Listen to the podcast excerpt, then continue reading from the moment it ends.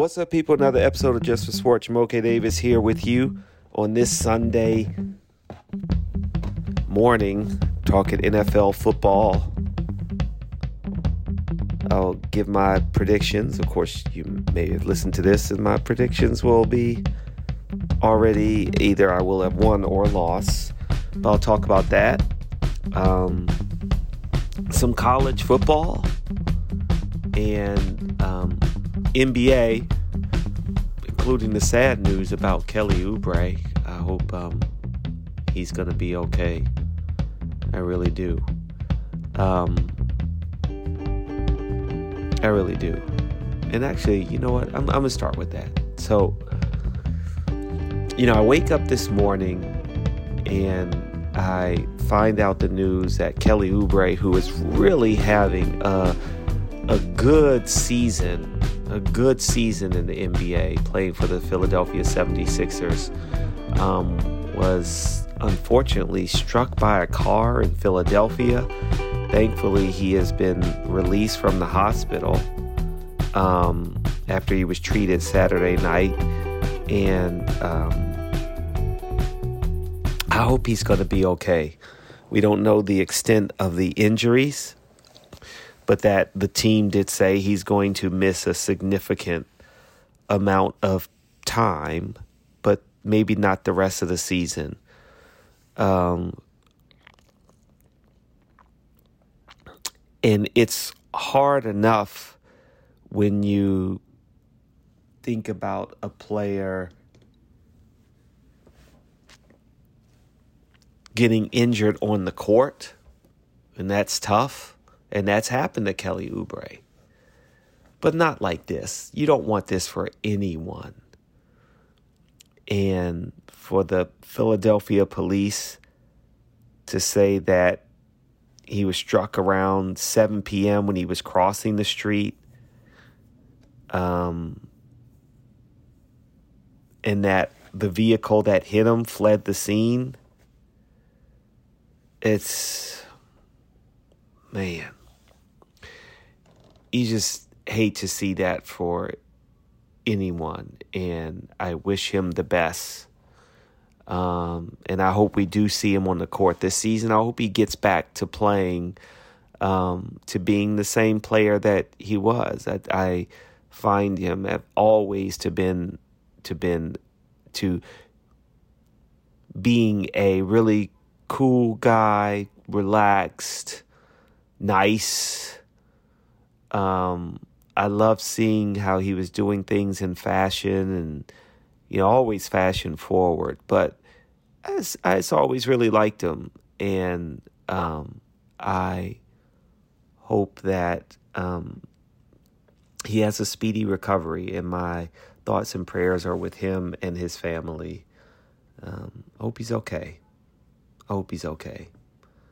Um, as we move from that, let's let's you know we'll just stick with the NBA.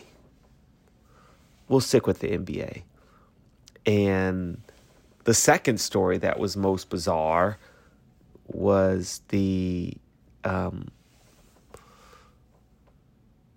the ejection of Draymond Green playing against Donovan Mitchell in Golden State.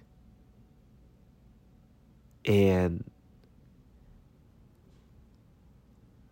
Draymond Green was ejected for a review of a call from a retroactive play. So Donovan, and the thing is, Draymond Green could just get under your skin. He gets under my skin. I don't even play in the NBA. I don't even get under him. He doesn't, but I don't. He gets under my skin as well. And so the Cavs are in town. He steals a ball from Donovan Mitchell. They go at it a little bit. Uh, the Warriors were losing by 10. Um, then after he steals the ball and he's jawing, and then later on in the game, you know, there's a play and, and Draymond Green pushes Donovan Mitchell out of the way in a play that it wasn't like Donovan Mitchell was going up for a layup. So Draymond Green really didn't have to do that. But he did it. And then Donovan Mitchell runs up the court and kind of gets in his face a little bit. So the, the players get together. Um, it was it was a common foul by Donovan Mitchell, probably just to stop the play, but to say something to Draymond. And of course, Draymond gets a technical for all the jawing and stuff that you don't hear here. Right? And then the refs go to review Donovan Mitchell's foul to see if it should be, be flagrant. They decide that it's not flagrant but that they notice Green pushing Donovan Mitchell um, and gave him a technical foul, which means he ended up with two fouls, two technical fouls. That was his second one of the night. The first one came earlier in the game when he was arguing with a ref, and so he gets ejected. And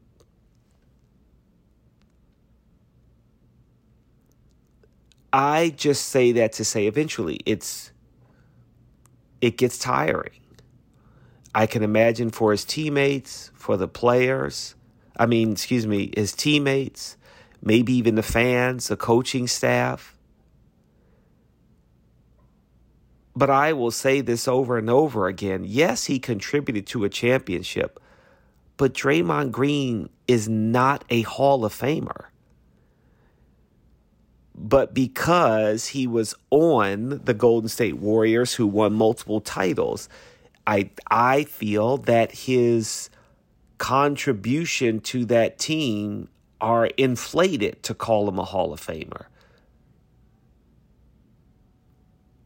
Because I feel like realistically, then we're talking about the Hall of very good if you're going to start putting Draymond Green into the Hall of Fame. And I think that um, when you see situations like this, that's where Draymond Green always makes the news. And that's also another reason why, because he's not a Hall of Famer. You don't hear about Draymond Green making the news because, oh, he scored 40 points and got 16 rebounds you know, he hasn't been all NBA defensive first team for his entire career or anything like that. He's just a really good player. And you can be a really good NBA player. And I'm saying really good on an NBA level. Obviously, the fact he's made it in the league and won NBA championships, he's great in the fact that the percentage of players that make it to the NBA is very small, right? So I would say from that perspective, yeah, you could say he is a great player. But when you compare him to other NBA players, to me, he's just really good, and that's it. He's known more for getting ejected and stuff like that than he is for scoring or, in my mind, even doing anything great defensively. He's good, just wanted to get that out there. I, I, uh, this, ugh. Just wanted to get that out there. Before I go to the NFL, I'm talk a little college football. I had to experience something I'd never experienced before.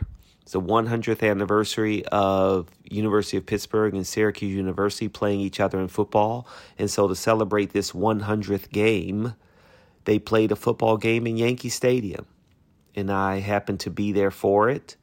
Unfortunately, Pitt lost 28 13, but the experience was not lost on me in doing something, in being able to experience something that was historic in that it was a football game played in a baseball stadium. They like blocked off all of the dugouts, which was quite interesting to see. I know it wasn't the first time they've done that, but it disoriented you realizing, oh, this is where the dugouts would be for baseball. The players had to, they, they didn't have player tunnels.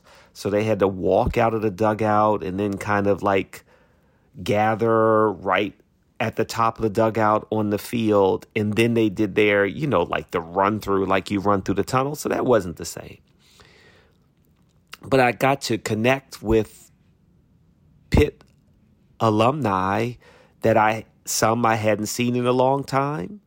Um, some I'm still very close with. Shout out to Yannick and uh, Dexter to be able to not only hang out with them at the game, but then after the game, when I came back to the hotel and dropped off my equipment, got to hang out with them and talk a little bit more. And those bonds that you have when you meet people in, in college um, will never be broken. And there's so many great memories, and it's fun to talk you know, reminisce and talk about where everybody is now, although we pretty much know where we are now because we talk in general.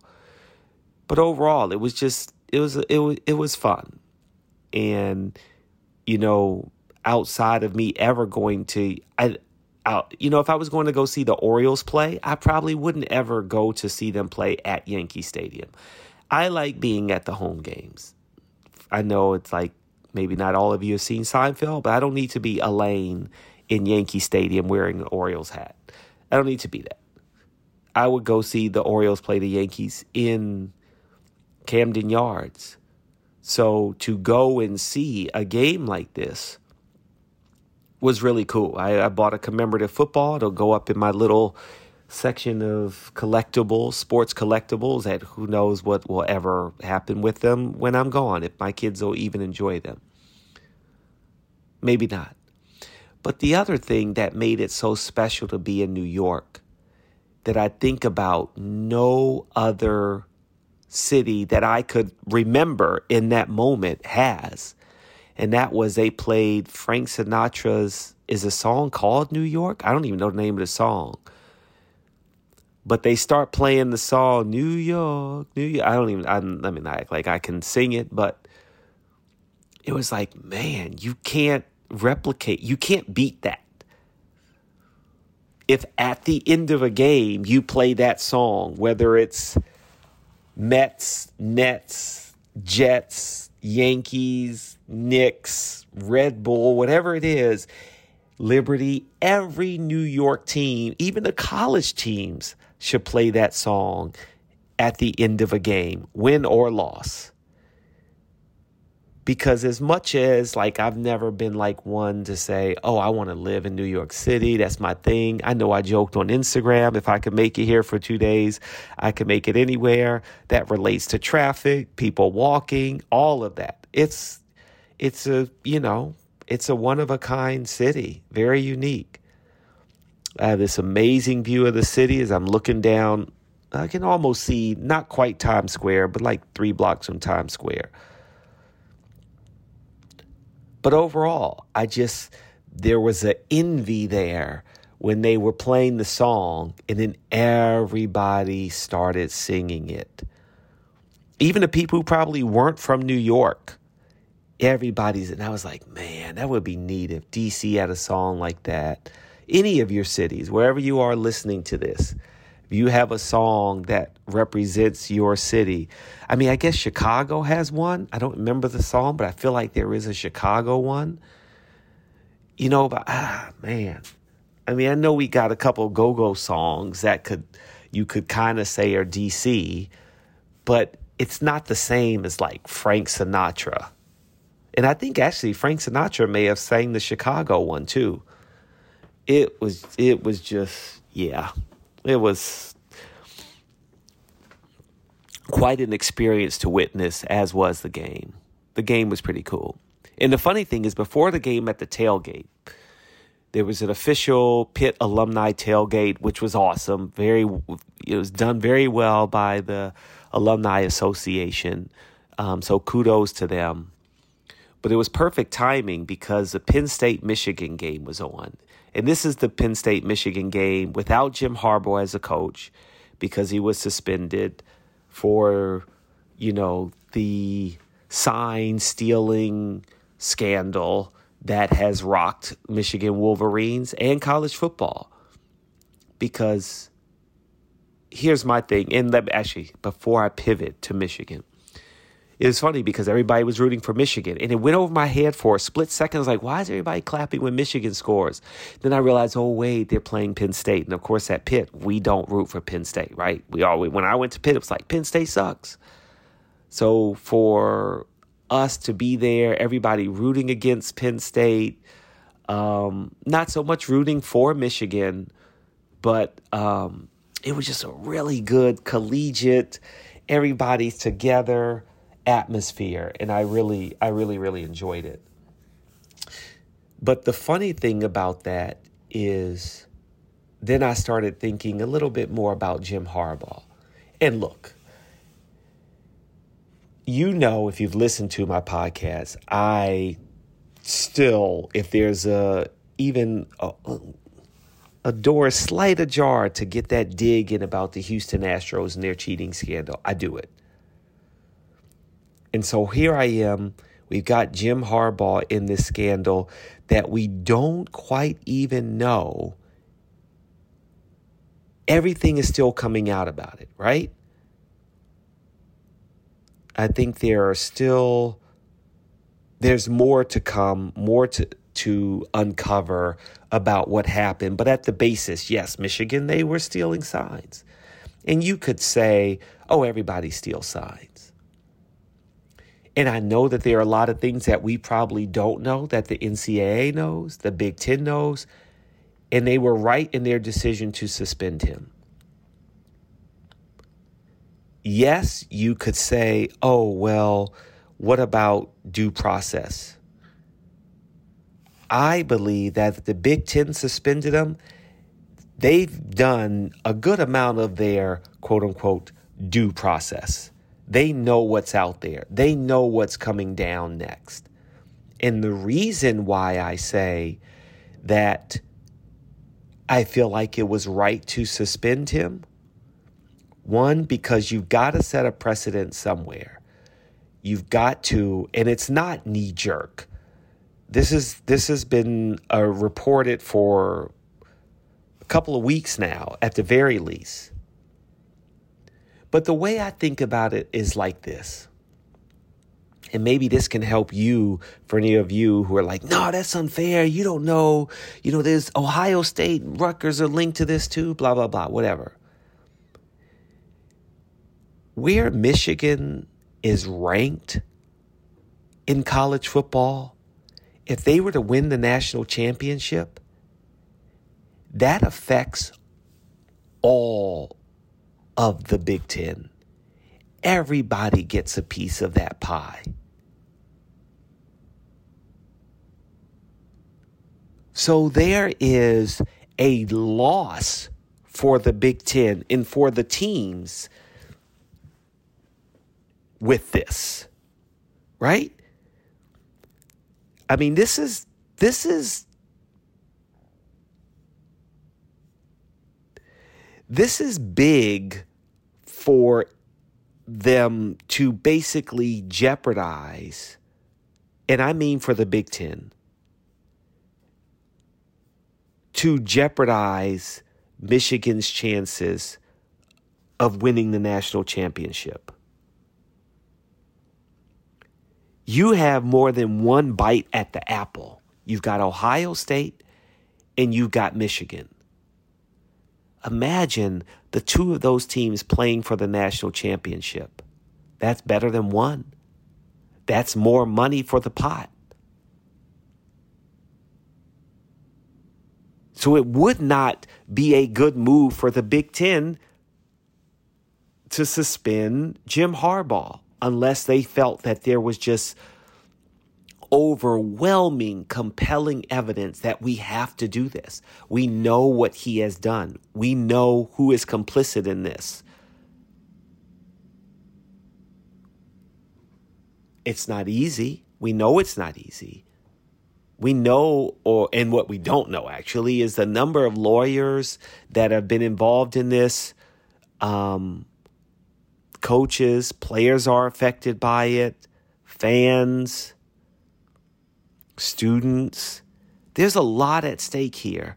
So it takes a lot to get to a point for the Big Ten to say, hey, you have to be suspended. And the problem is, the Big Ten has trouble with Jim Harbaugh for a long time. For you Michigan fans that are probably, you know, pumping out your chest because Michigan's undefeated, you know good and well two, two, three years ago, you didn't like Jim Harbaugh. You want him out of here because he couldn't beat Ohio State, right?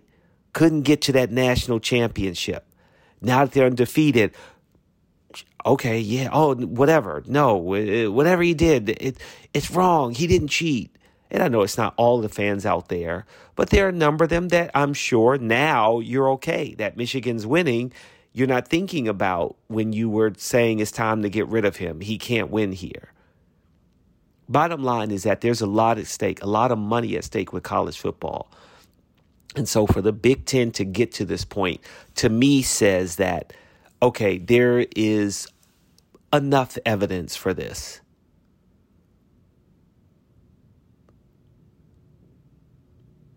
There's too much at stake for them to do this. And remember, he was suspended for three games at the beginning of the season for recruiting violations. I mean, come on. When you're the head coach, you are responsible for everything. And I get that. He should get that. We all should get that. And so when heads roll, the head that needs to roll is the head coach. And even if it only rolls for a little bit, he could put it back on. Because I do find it interesting that they only suspended him for the regular season and not the playoffs. Although technically, who knows? They could have had scouts at Georgia, Florida State, Washington, Oregon. I mean, all of these teams, Alabama. Who knows how far out this will um, will go.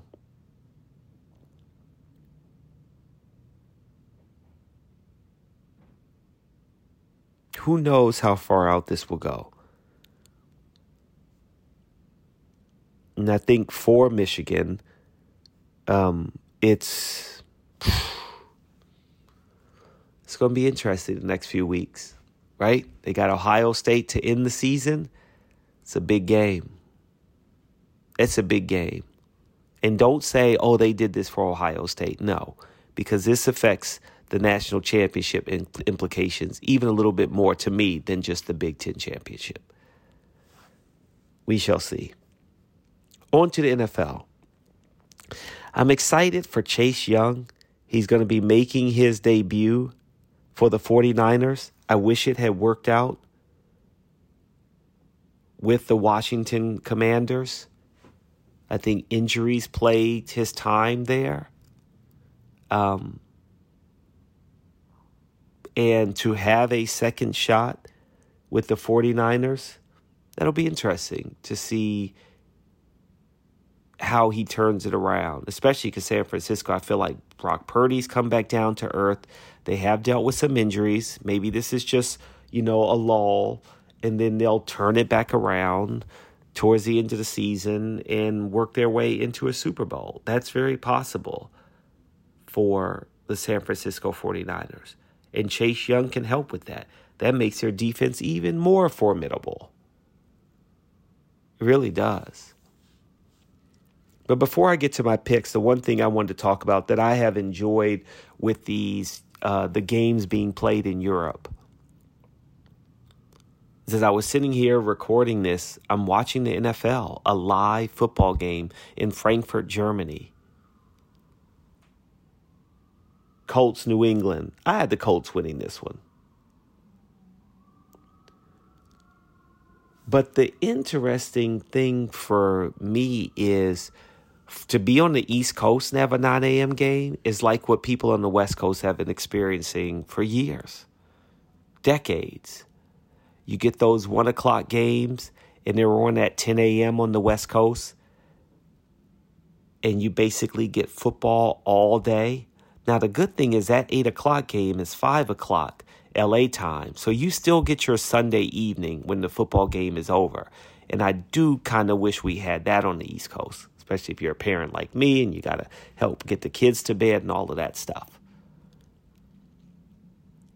But there's something about getting being able to get up in the morning and you got football on and it's basically on all day. 12 hours of football, actually more than 12 hours, like 16 hours of football. This game started at 9, and the Sunday night game won't be over until about midnight. That's exciting. Just a lot of football. And if you're really into the NFL, which some people may not be, you may only watch your team. So some people aren't going to watch Indianapolis at New England. But if you are into it, it's fun. If you're if you actually are a Colts or a Patriots fan, I feel like that could also be a cool family vacation. Oh, let's go watch them play in Germany or when they played in London. You could watch them there or even Paris, wherever else they may end up playing. I know they did the Mexico City game too. And really in the NBA, um, they do that in the preseason. I've had the experience of going to multiple countries with the team. And that's that's yeah, that's a lot of fun. But it's also weird because I guess this roof of this stadium it's somewhat cloth like. I actually meant to look it up before I was recording, but somehow the roof collapses into the scoreboard. I found that to be really interesting. They showed a time lapse before the game. That was really cool, um, just to see it. But let me get to my scores. I've rambled on enough. Thank you for listening up to this point. Um, here are my picks for week 10 in the NFL. I have the Colts winning, but they're playing right now. I'm taking the Bengals at home. I'm taking the Vikings at home. What a turnaround for the Vikings after that rough start. I'm taking the Steelers at home. I'm taking the Titans on the road over the Buccaneers. I'm taking the. Oh, this is a tough one. I'm going to take the 49ers at the Jaguars. I'll take the Ravens to beat the Browns at home. Cardinals, Kyler Murray's coming back playing the Falcons. I'm going to take the Cardinals, which I know, right? That's like that's a gamble. Cardinals at home, one and eight, one and three at home, but the Falcons are one and three away. I think the Cardinals get the win. Lions at the Chargers. I'm going to take the Lions to win that game on the West Coast. Giants at the Cowboys. I'll take the Cowboys at home. They're undefeated at home, and I think they will stay that way. Commanders at the Seahawks. Uh, I'm not going to take two teams going out west to play. I'm going with the Seahawks. They're three and one at home. And then we have the night game Raiders at Jets. I'm sorry, Jets at Raiders. Not a really exciting game for Monday night. I don't understand why they couldn't find a way to flex this for Lion. I don't want to say not for Lions Chargers, maybe Browns Ravens. I don't know. Bottom line, they didn't. I'm taking the Raiders at home. They're three and one at home. Have a new head coach. They're turning it around. Zach Wilson is not the answer. The Jets are not very good, even though they are two and away at home and four and four in the season. I'm taking the Raiders at home. So I've got the Raiders, Seahawks, Cowboys, Lions, Cardinals, Ravens, Niners, Bucs, Steelers, Vikings, Bengals, and Colts. It's a lot of home teams, a lot of podcasts. That'll do it for Just for Sport. I'm Jumoke Davis. Ciao for now.